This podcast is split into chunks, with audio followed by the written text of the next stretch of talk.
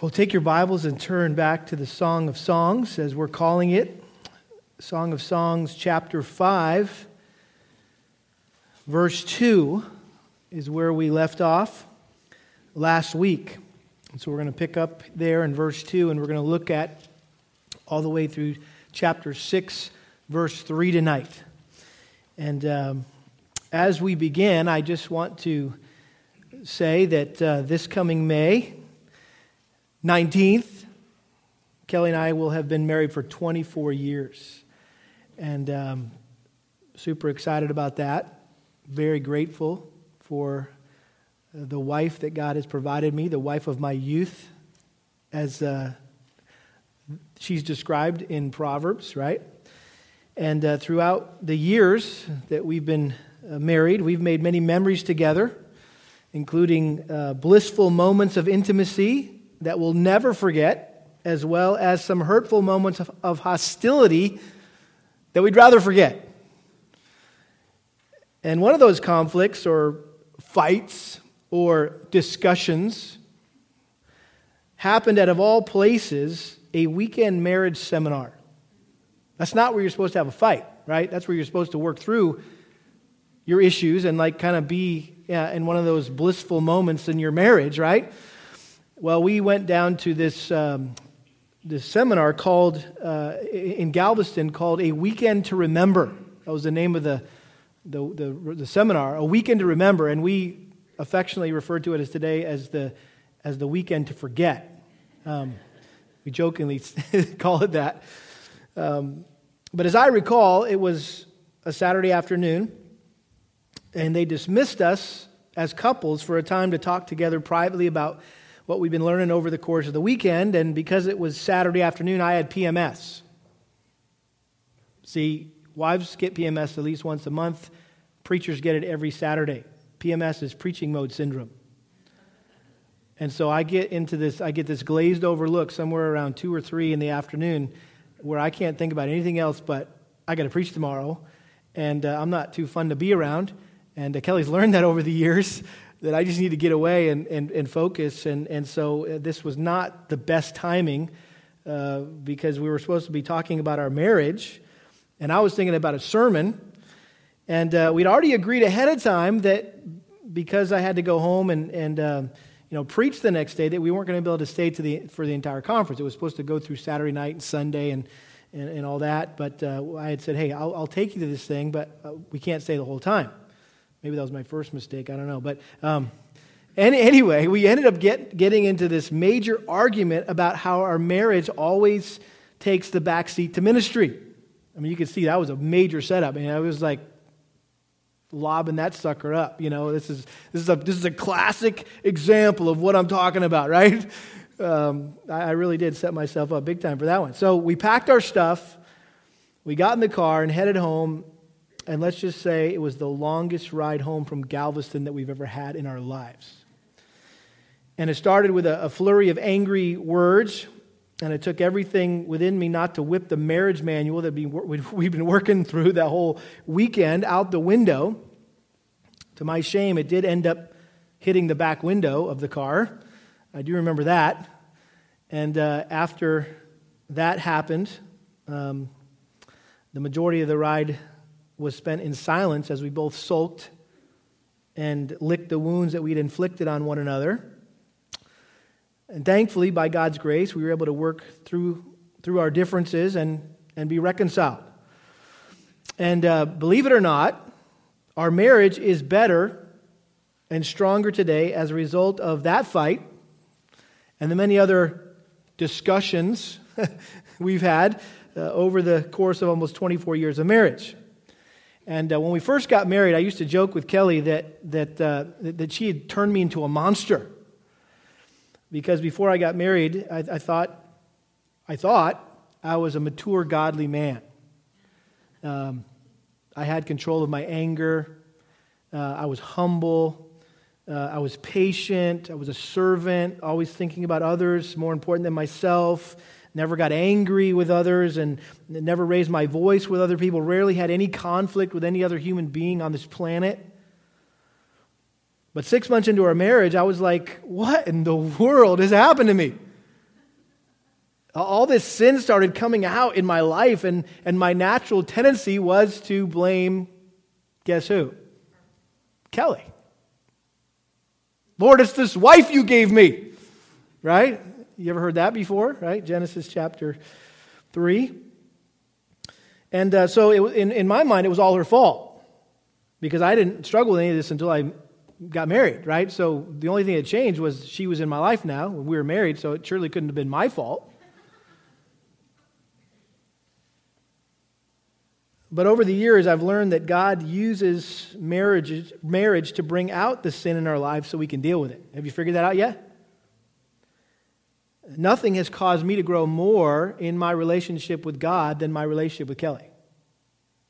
I would think that all of you spouses could say the same thing. Nothing has caused you to grow more in your relationship with God than your relationship with your spouse. And I think Kelly would agree with me that our marriage has been and continues to be the most effective tool in God's hands to sanctify us and make us more like Jesus. I love uh, the title of a book that came out a few years ago. It's called When Sinners Say I Do. I mean, you just fill in the blank, right? That's a great book, just by the title. When sinners say, I do. And if you didn't know it before you got married, it doesn't take very long into your marriage to realize that you are living in the house, in the same house, as a wretched sinner. And, uh, and, and you thought you were the worst sinner you knew, right? Until you met your spouse, right? And so no one on this planet knows how sinful I am more than my sinful wife. How's that? You like that? Just kidding.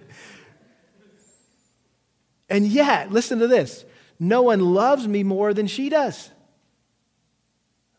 What's up with that? No one knows how sinful I am as much as Kelly, but no one loves me as much as Kelly. And guess what? No one loves her as much as me. And no one knows how sinful she is as much as me.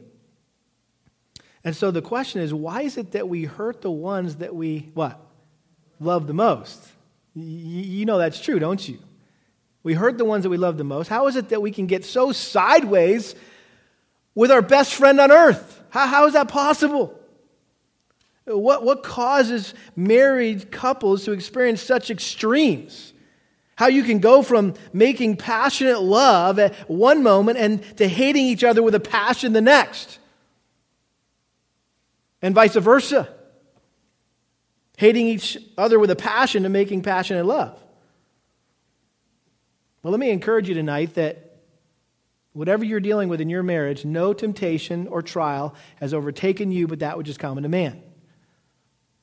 You're not the only couple that's going through whatever you're going through. I guarantee it. I don't care what you would, what you would share, what you would explain, what you, what you would reveal. Uh, there is somebody else on this planet, right, who's going through a similar trial or temptation as you are.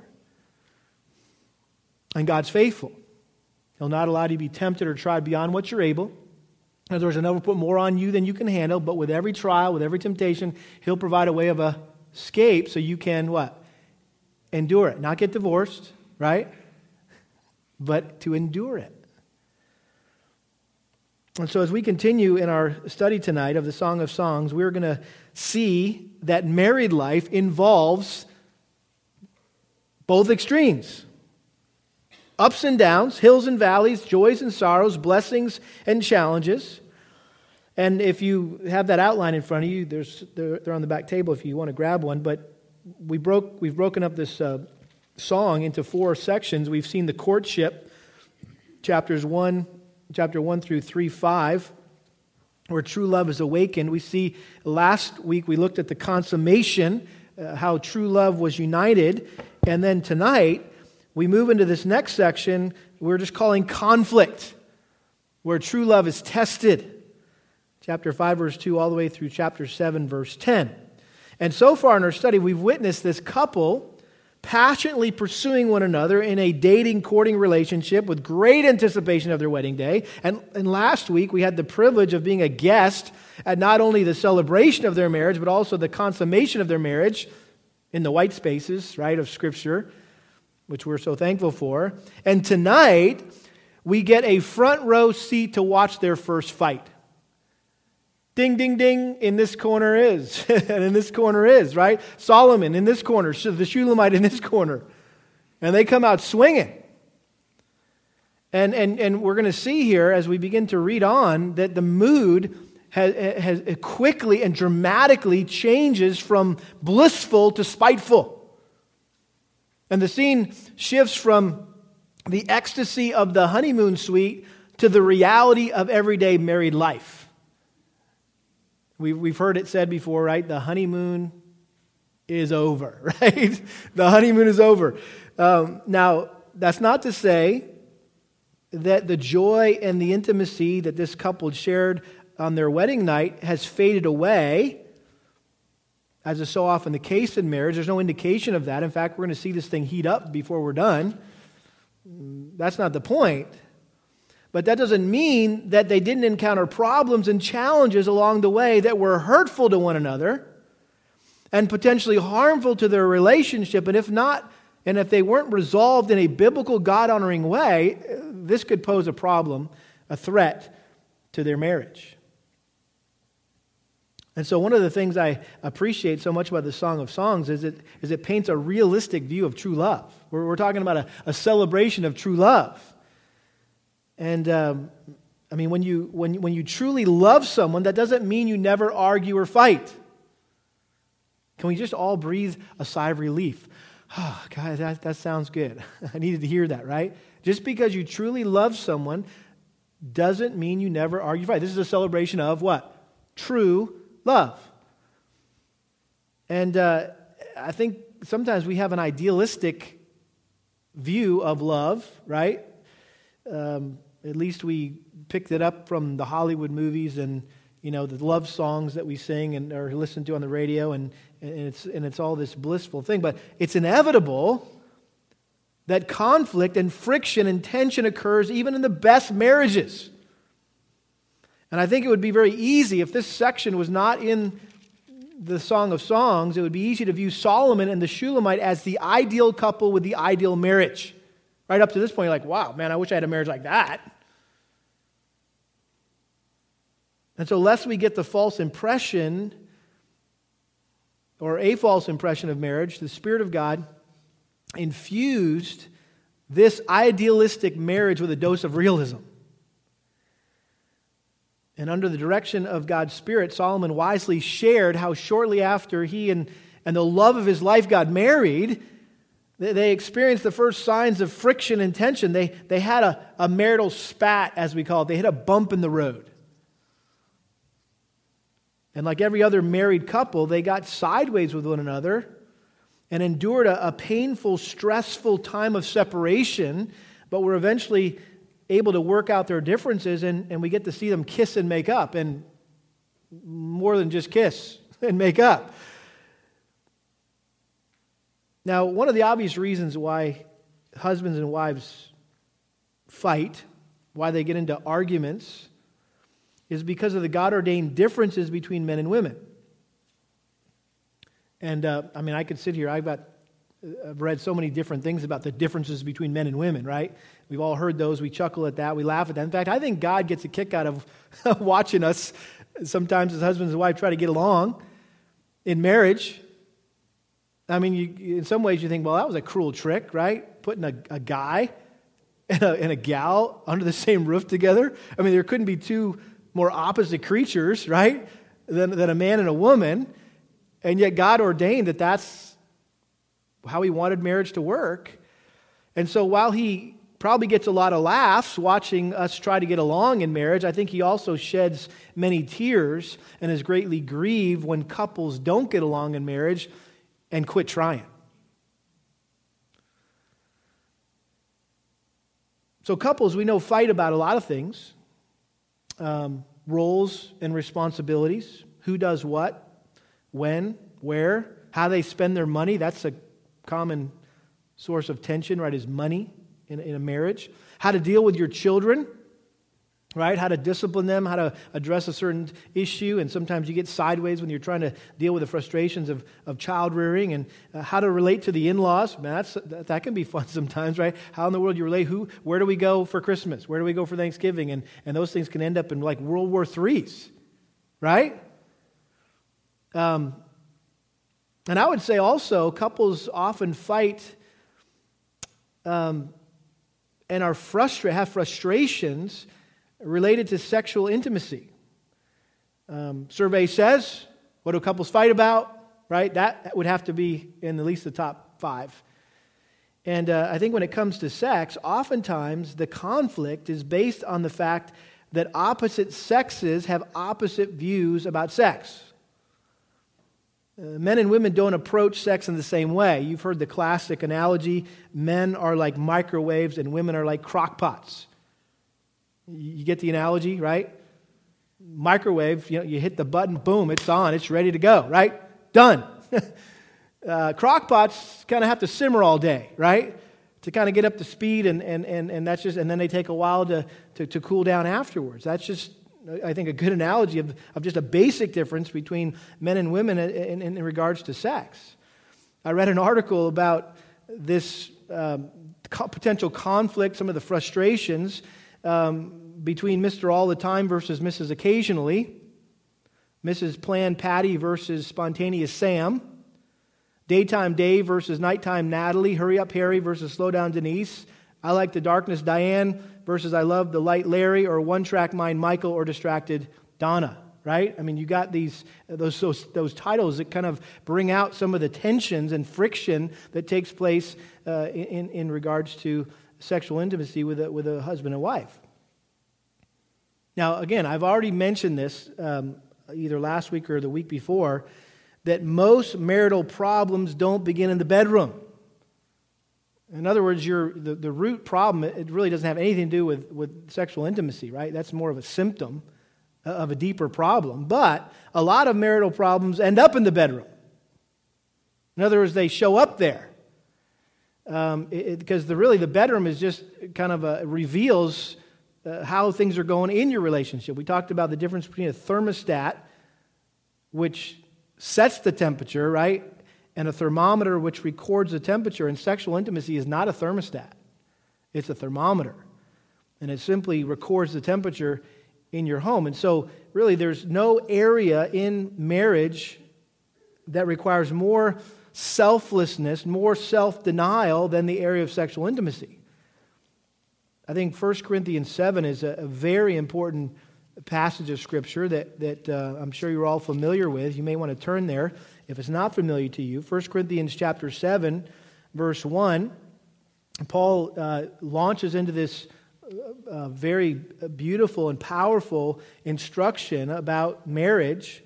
And he says, Now concerning the things about which you wrote, it is good for a man not to touch a woman but because of immoralities, each man is to have his own wife, and each woman is to have her own husband. The husband must fulfill his duty to his wife, and likewise also the wife to her husband. The wife does not have authority over her own body, but the husband does, and likewise also the husband does not have authority over his own body, but the wife does. Stop depriving one another, except by agreement for a time, so that you may devote yourselves to prayer and come together again so that Satan will not tempt you because of your lack of self control. So, obviously, what Paul is instructing the Corinthians here and us is that we, were to, we are to selflessly serve one another in the area of sexual intimacy. That is what God calls uh, men and women to do, husbands and wives to do.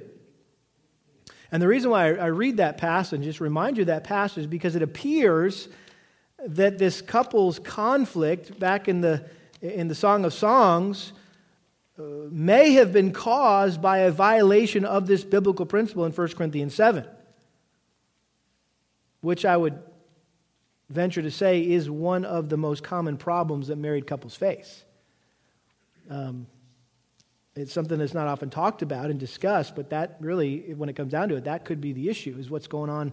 How well are you doing at living out 1 Corinthians 7 1 through 5?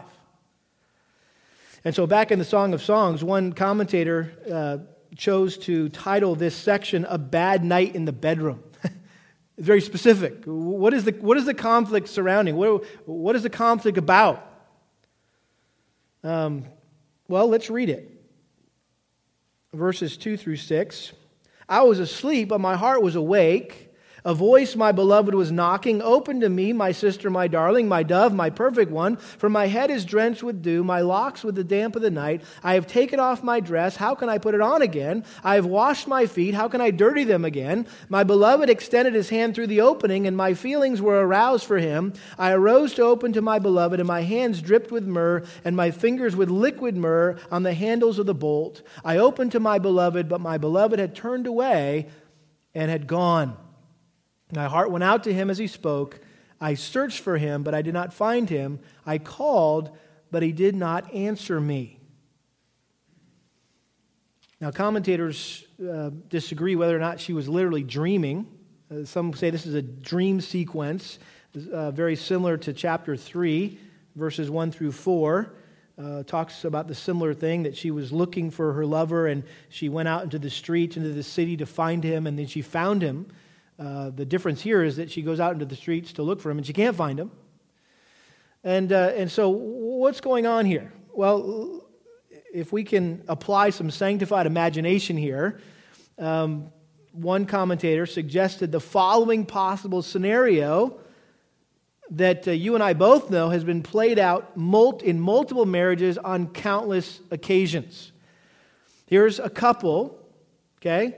Solomon and the Shulamite had either mutually scheduled a rendezvous uh, for this evening, or maybe the wife was wanting to surprise her husband with a time of intimacy when he got home from a hard day's work or, uh, or maybe from a long business trip. And so she got all cleaned up and she put on some perfume and she slipped into some lingerie and was lying in bed waiting for him to come, but he never did.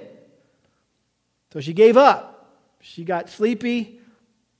Maybe she got frustrated. She blew out the candles, put the cap back on the bottle of myrrh, changed back into her PJs, locked the door, and went to sleep.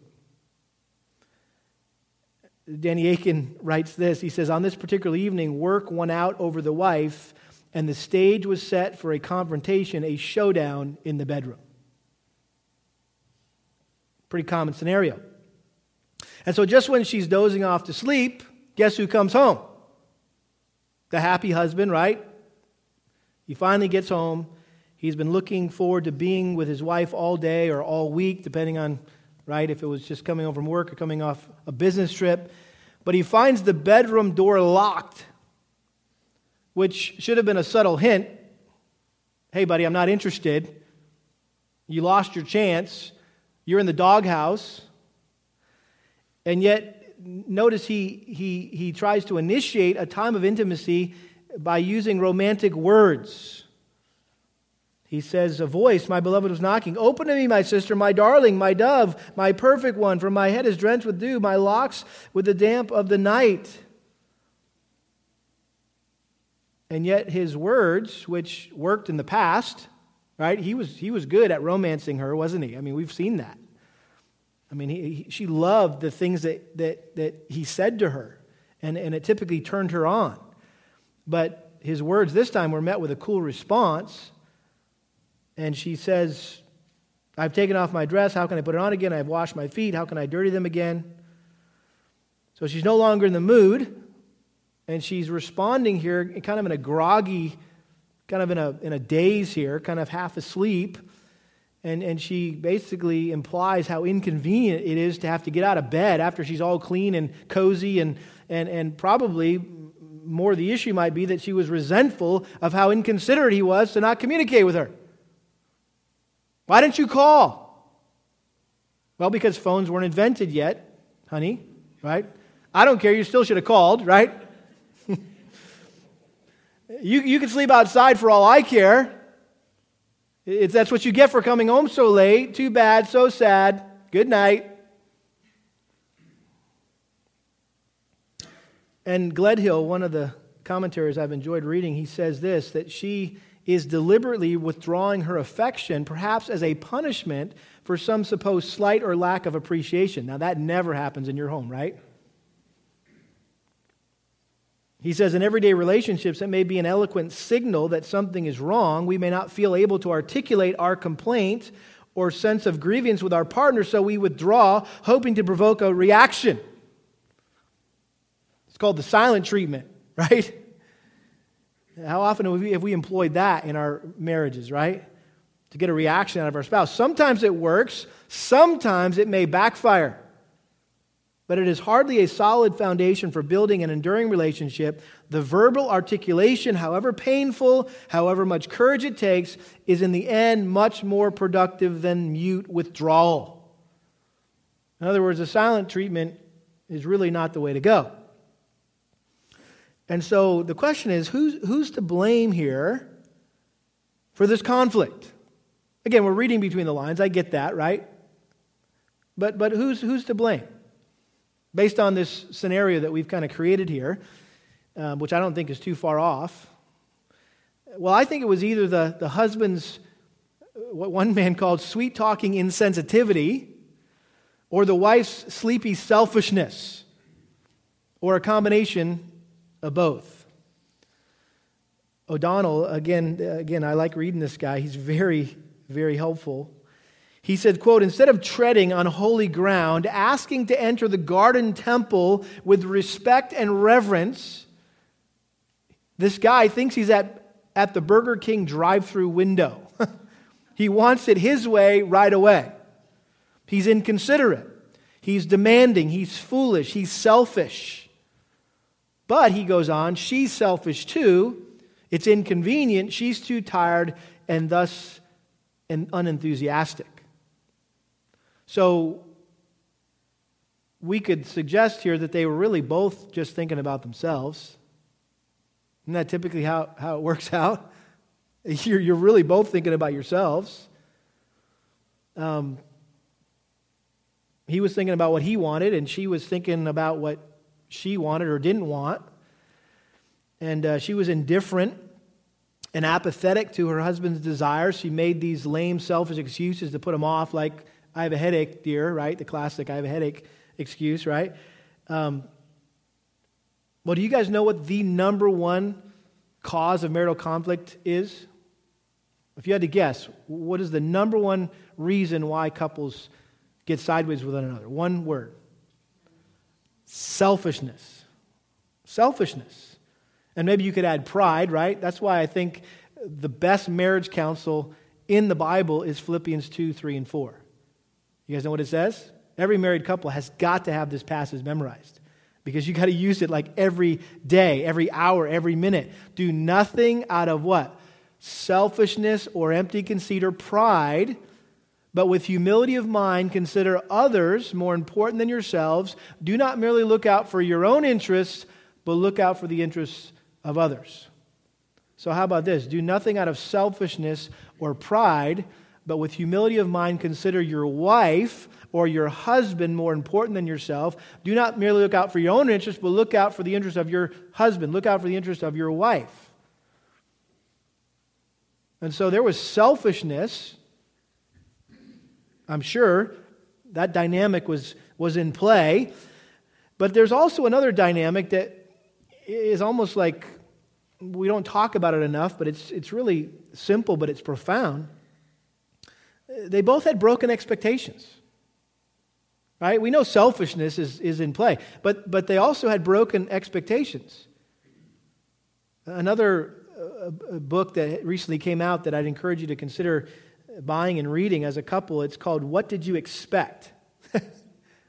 what did you expect? Subtitled Redeeming the Realities of Marriage. I mean, what did you expect? You're marrying a sinner. did you think it was going to be problem free? Right? Uh, that's by Paul Tripp, by the way. What did you expect?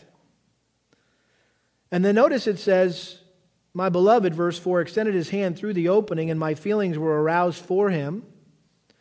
And so uh, he apparently is making one last attempt to open the door here. And notice that she has a change of heart and stops thinking of herself and starts thinking of him, and she gets up, right? She's, my feelings were aroused for him. I arose to open to my beloved, and my hands dripped with myrrh, and my fingers with liquid myrrh on the handles of the bolt.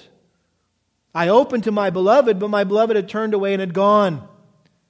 And my heart went out to him as he spoke. I searched for him, but I did not find him. I called him, but he did not answer me.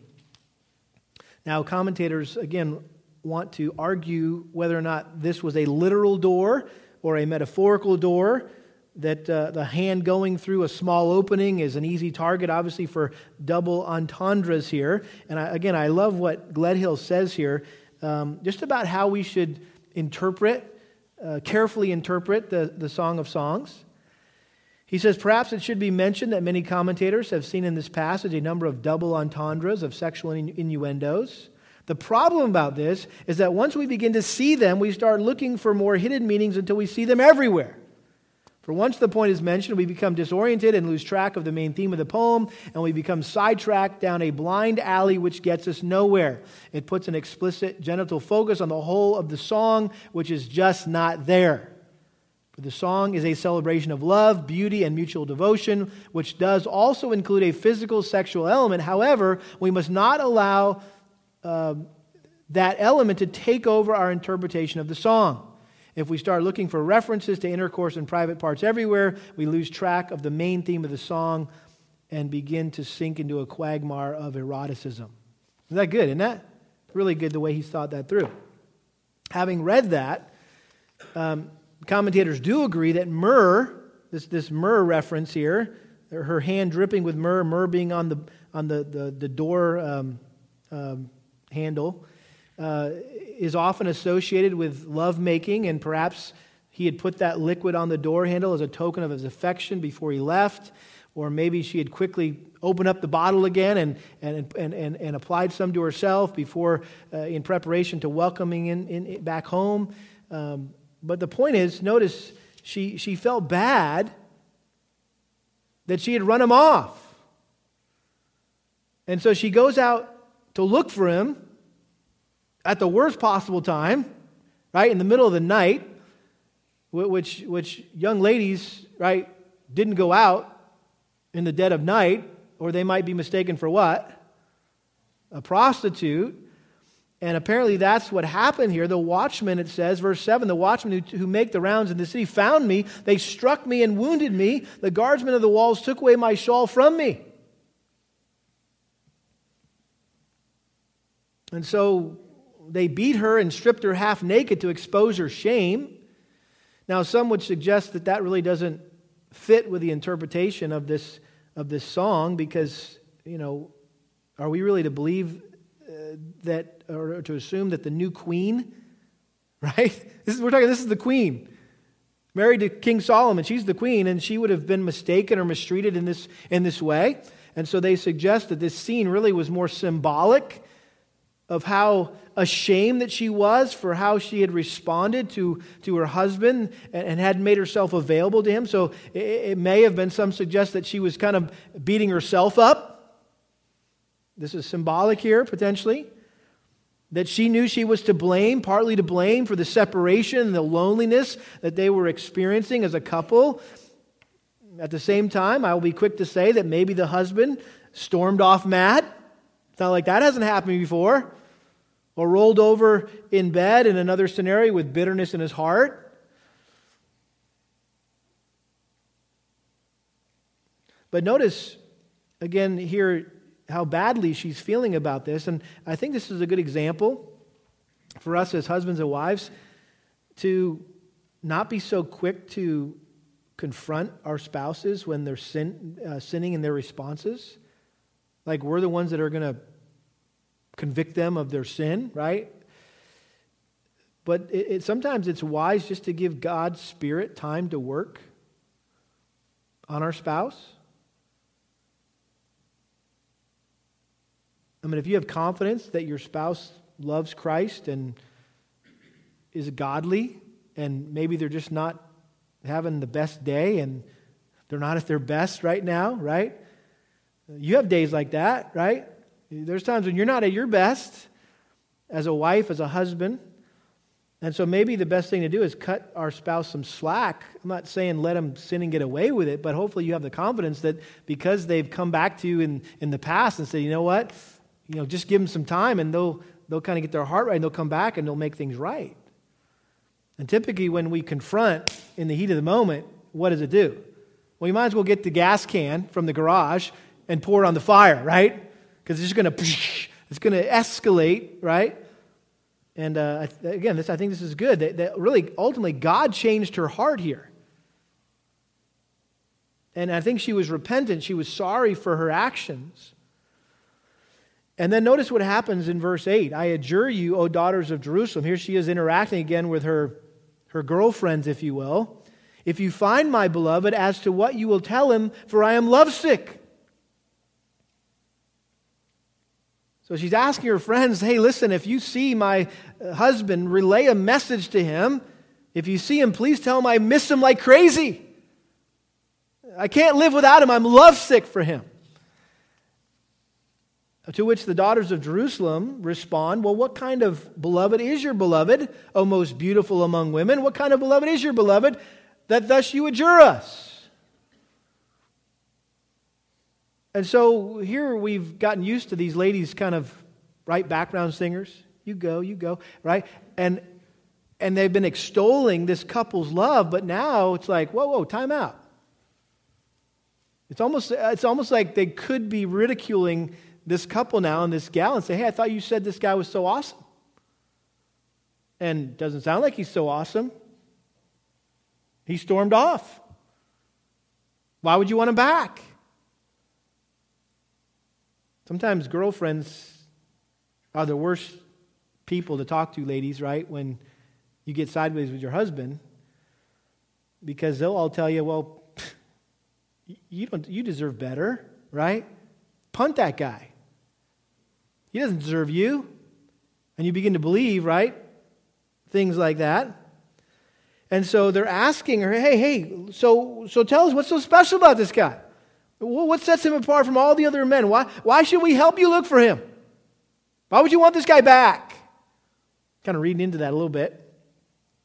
But notice these questions gave the Shulamite an opportunity to praise her husband and describe the, the, the, all that all that made him desirable to her. And, and she goes on to describe the striking features of her beloved, which I think in the process helped rekindle her former feelings for him. Let me just read uh, what she says here. Verse 10 My beloved is dazzling and ruddy, outstanding among 10,000. In other words, he's the best of the best. There's no one like him. His head is like gold, pure gold. His locks are like clusters of dates and black as a raven, black curly hair. His, his eyes are like doves beside streams of water, bathed in milk and repose. And they're sitting, well, his dark, his deep, dark eyes. Oh, man. Like those eyes. His cheeks are like a bed of balsam, banks of sweet scented herbs. His lips are lilies dripping with liquid myrrh. His hands are rods of gold set with beryl. His abdomen is carved ivory. ivory inlaid with sapphires. That means he's got washboard abs. I think that's what that means. Just kidding.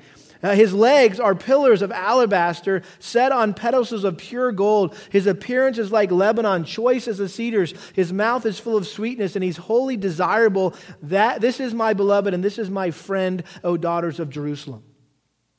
So she, he, she just goes off on how lovely this guy is, how delightful her husband is to her. And, and by the way, this would have been a, this would have been a, a, a, a perfect opportunity for her to badmouth her husband, to throw her husband under the bus. Which, by the way, only makes things worse.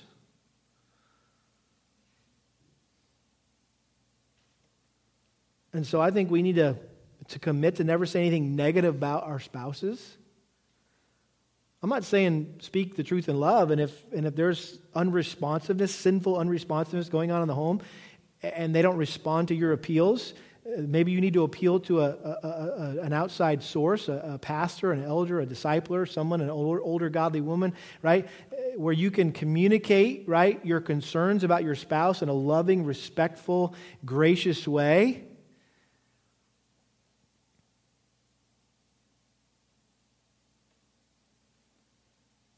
But here she, again, just expresses her admiration for him. You know, I tell you what, I'm, I'm so grateful for, for my wife because, uh, you know, there's a verse in Proverbs that talks about, you know, the, the Proverbs 31 woman, how her husband's heart trusts in her. In other words, he's never, he just trusts her. He's never concerned that she's going to say something, right, that's going to put him in a bad light or, you know, she's trustworthy.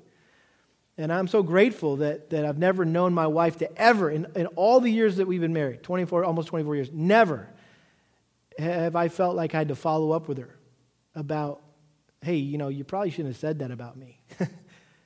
I even joke about it sometimes, like maybe when I've not been at my best, I've been a jerk, and she goes out with an older godly woman, and she just happened to have it scheduled, you know. And uh, she comes back home, and I said, So, what'd you talk about? Uh, did you tell, tell her how, what a big jerk I am? She's like, No. I appreciate that about my wife. Praise God. That's the evidence of grace in her life. That she's not quick to throw me under the bus. I don't know that she's ever thrown me under the bus. I'm so grateful for that. But let me ask you this question, okay? Some of you are sitting here, and I could ask you this question What makes your spouse attractive to you? You're like, you know what, Ken, to be honest, not much right now. well, that's a dangerous place to be. And I would just say something must have attracted to you them at some point, or you would have never married them. It's not like you met this guy and you're like, this guy is the biggest jerk I've ever met. I'm going to marry him.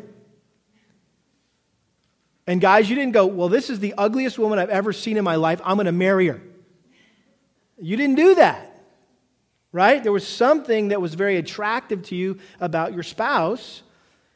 And maybe all the conflict and tension and friction that you've been experiencing, unresolved conflict, has, has blinded your eyes to all those things. And all you can see is their sin, and you don't see any of their, their positive things. And so I would give you a little homework assignment, if that's you, to, to make a, sit down and make a list of what attracted you to your, to your spouse to begin with. Just, just write out a list. What were the things, think back, what were the things that drew your heart to your husband or to your, to your wife to begin with? And then take some time to maybe express your admiration for them. Instead of continually confronting them, pointing out their sin, and saying mean, nasty things to them, why don't you tell them what you're grateful to God for?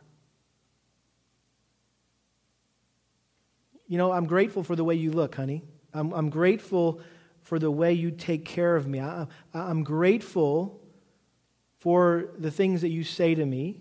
I'm grateful for the way you sacrifice for me. And again, I don't I want to make sure here that we don't miss this in the midst of this um, what seems to be a purely physical admiration of her husband. Commentators uh, again argue whether or not these body parts are literal or metaphorical. I mean, is she describing her husband as this hunk, you know, this specimen, this Greek god, tall, dark, and handsome with this perfectly sculpted body? Is that what she's really all excited about? Well, ladies, right? I think you would agree. You don't care how good looking a guy is. If he's a jerk, you don't want anything to do with him. And I think for some reason, our society has, has has um, kind of shifted in that it, it, it makes it look like that all women care about is some hunky looking guy, right? And, and really, personality means nothing. And so, yeah, I think she's expressing how handsome that she thinks he is. But more importantly, I think she's referring to how valuable, how attractive he is to her, how he's golden he didn't have literally golden legs, right? Golden, you know, he's golden to her. I mean, she's not missing his big guns and washboard abs.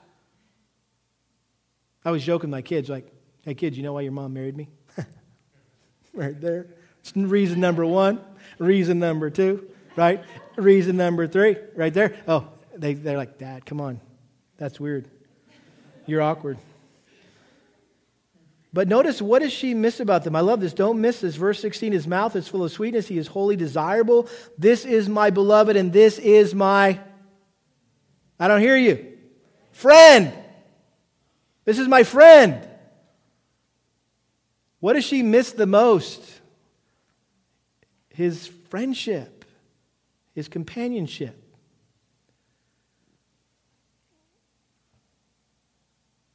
Listen to what the expositor's Bible commentary says. It says the song, Song of Songs, is unabashedly erotic, yet it is never satisfied to be content with the physical alone.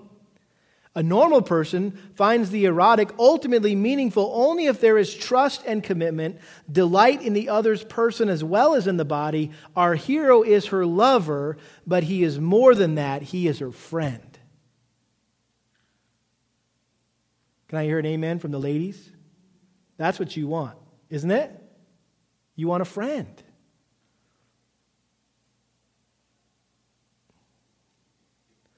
Well, notice what happens next. The, the daughters of Jerusalem chime back in Where has your beloved gone, O most beautiful among women? Where has your beloved turned that we may seek him with you? They're like, Okay, we're convinced. We'll, we'll help you find this guy. He's a good guy after all. He's not as, as big of a jerk as he looks like, or you, you know, you could make him out to be. We'll, we'll help you. And so they're impressed at her genuine love for him, and uh, they want to help her look for her beloved and, and help them get back right with each other. Those are good friends, right? that, that you run to when maybe things don't go well in your marriage and, and, and you maybe even start to um, bemoan your marriage and say bad things about your husband and, and, and good godly friends will say, whoa, whoa, time out, sister. I don't want to hear any of this. Okay? Um, I want to help you get right with, um, with your husband. So, what can we do about that? How can I help with that? I'm not here just to let you vent, right? Uh, I want I want to help you be reconciled. I love that story of the of the um,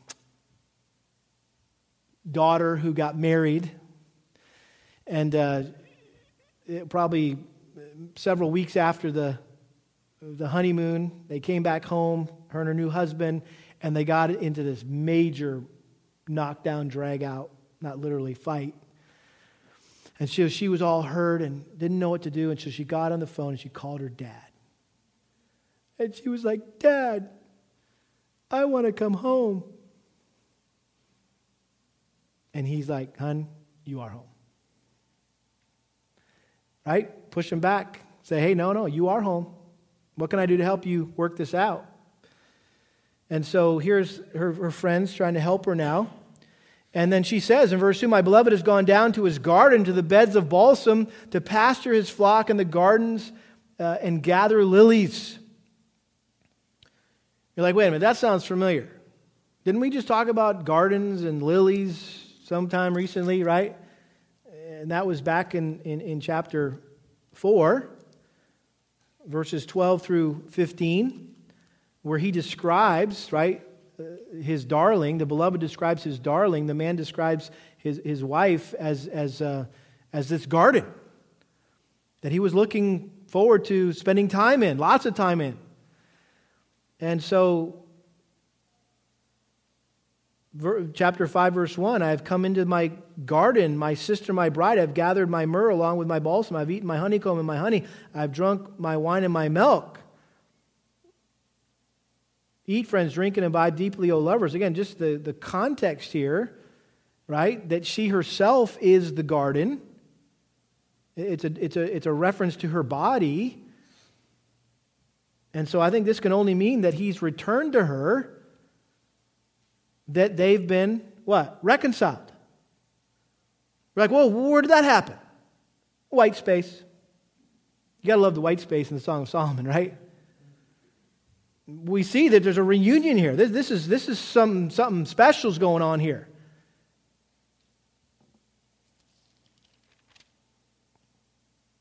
And so I think we see this relationship restored. There's a reunion. There's, they're, they're, they're reunited. They're restored, uh, not just mentally, not just emotionally, but physically. And so here we, we, we really see the, um, the, the conclusion here is this emotional and physical intimacy. Look at verse 3. I am my beloved's, and my beloved is mine, he who pastures his flock among the lilies. This is one of the theme verses. She's already said this in, in chapter 2, uh, verse 16. My beloved is mine, and I am his. He pastures his flock among the lilies. Notice that's reversed. It may not mean anything, but it may mean that she got her focus back on him rather than and off herself, right? Maybe her focus was on her. Now she's putting him first, potentially.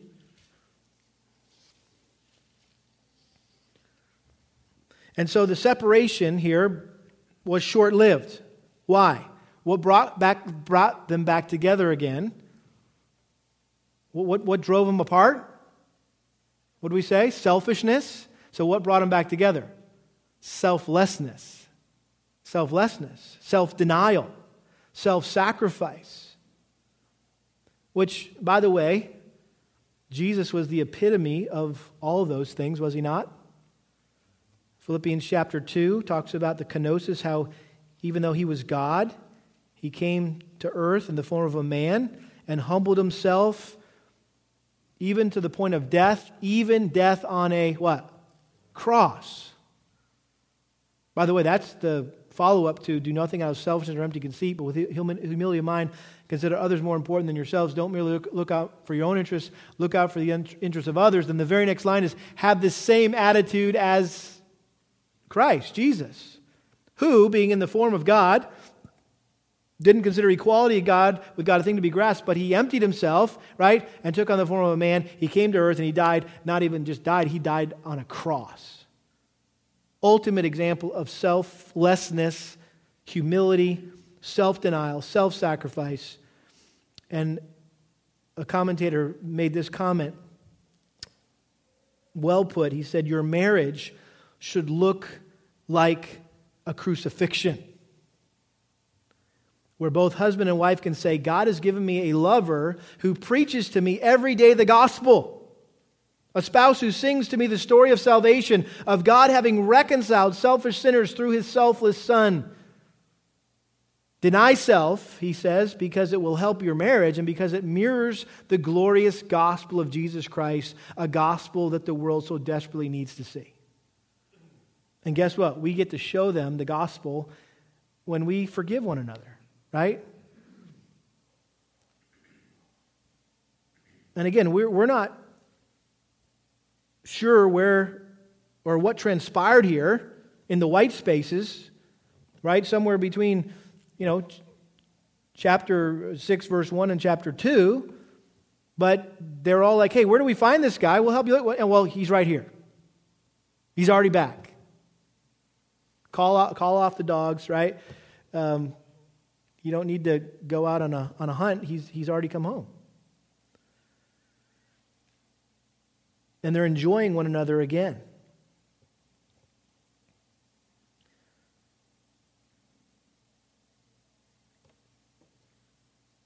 I would assume somewhere in that white space there was a, hey, honey, I'm sorry.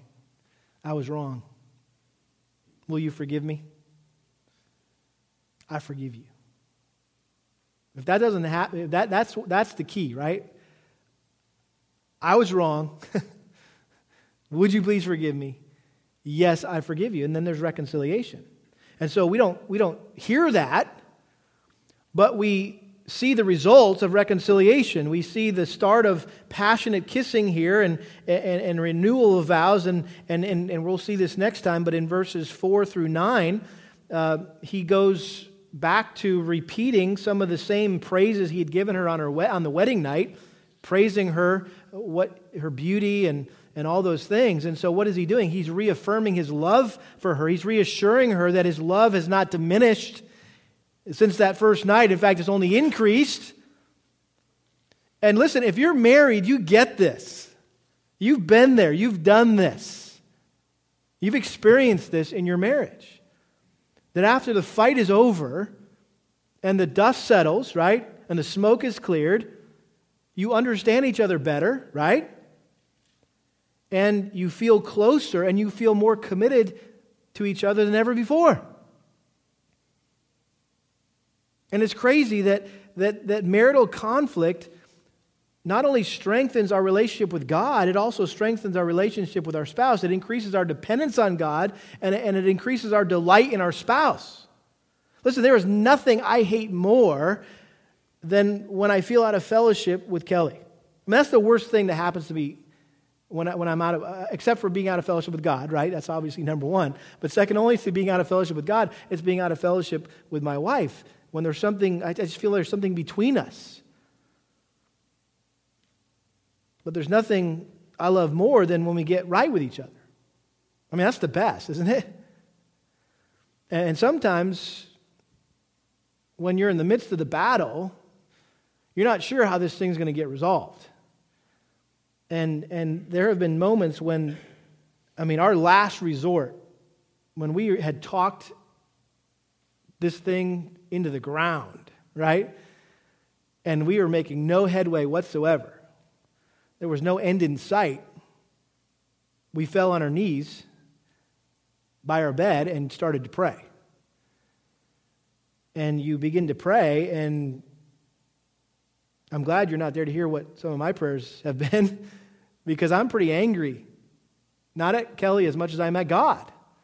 And I'll, t- I'll tell him that. I'll say, Lord, I'm not happy right now. And you know that. I'm angry. And there's a lot of things I want to say to my wife right now. In fact, I don't even want to be in this room with her right now. And, right? I mean, you, sometimes you get that, right?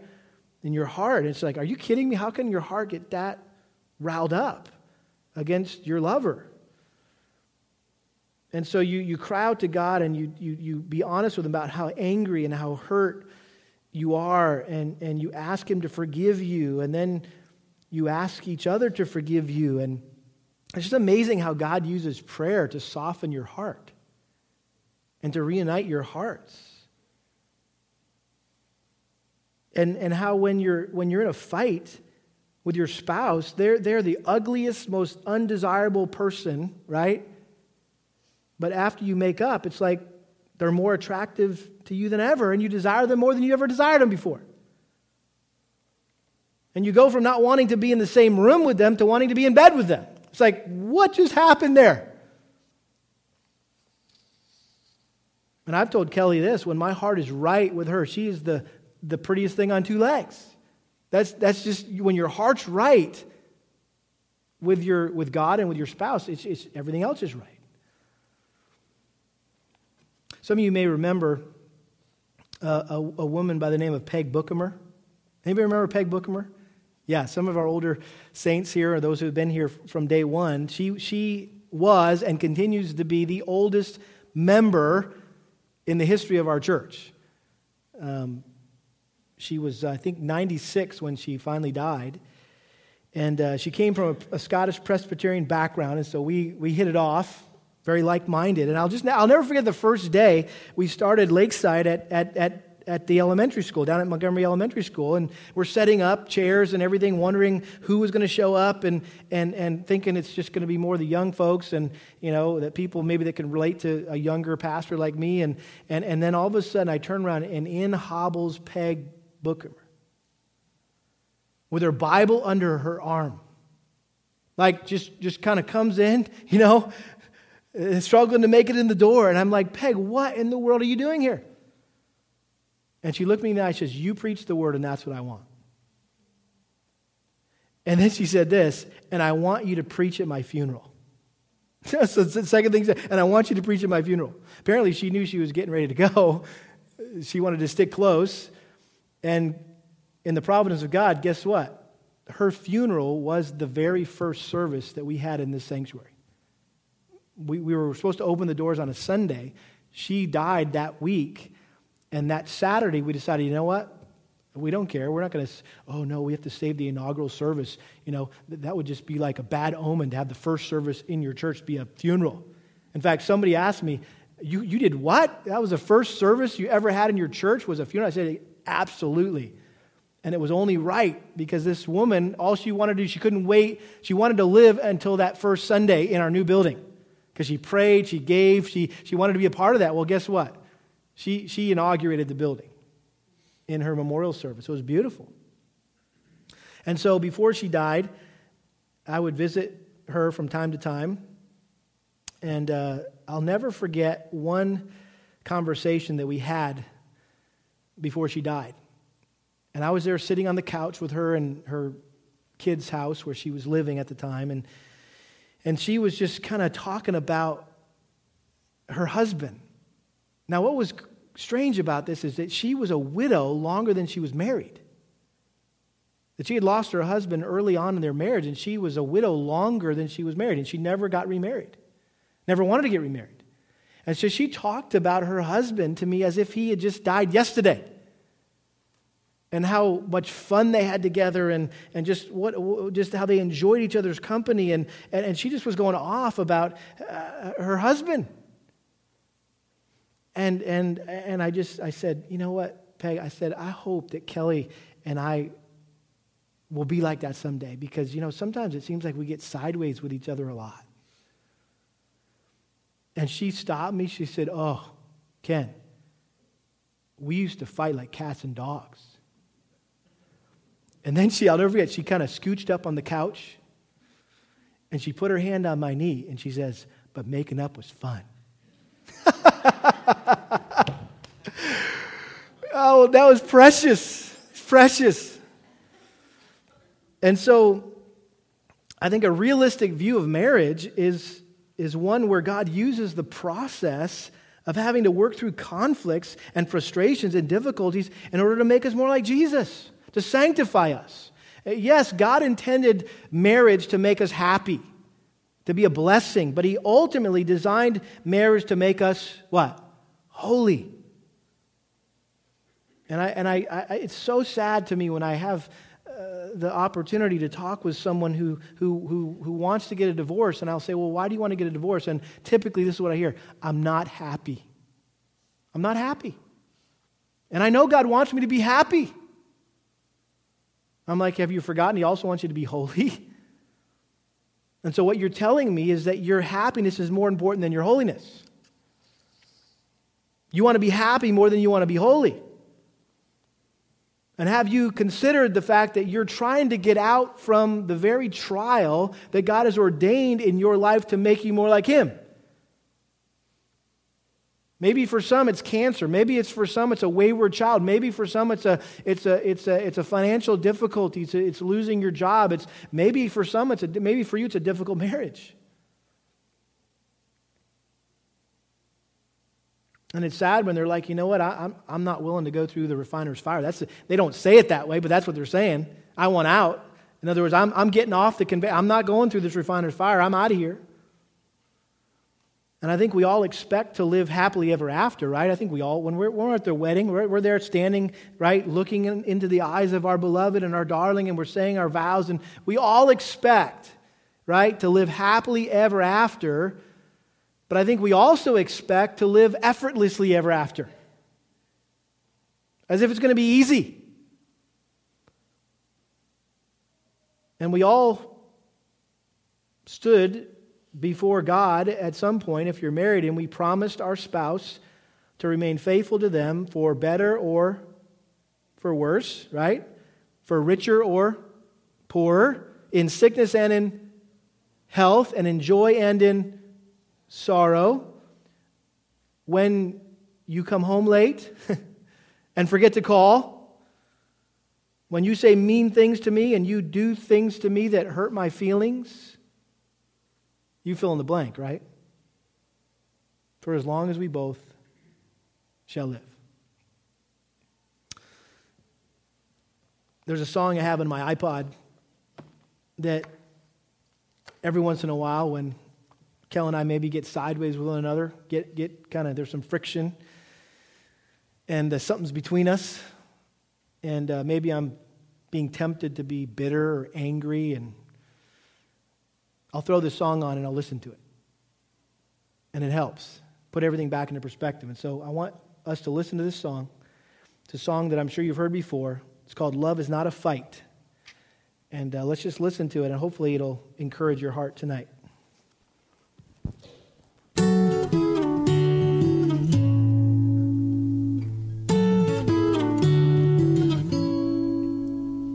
Love is not a place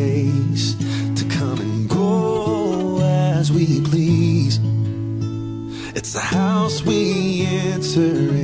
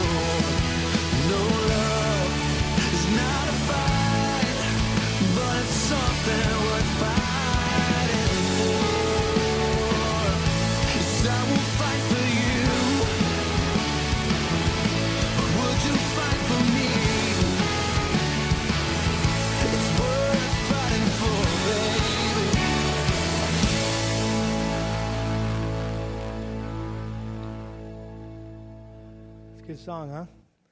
A love worth fighting for. Let's pray. Father, we thank you for this example of this couple in your word who got sideways with one another, but by your grace worked things out. And uh, we thank you that Jesus is our example whenever we are feeling selfish and prideful. And uh, Lord, we need to learn to be humble and selfless and, and deny ourselves. And I just thank you that you've given us uh, someone who not only exemplifies how to do that and what that looks like, but also empowers us to do that. And so we ask that with Christ's strength, that you would help us to continue to fight for our marriages, and uh, Lord, that we would be committed to Christ and committed to our spouse for your honor and glory, that we would be a picture of the gospel to this lost and dying world. We pray in Jesus' name. Amen.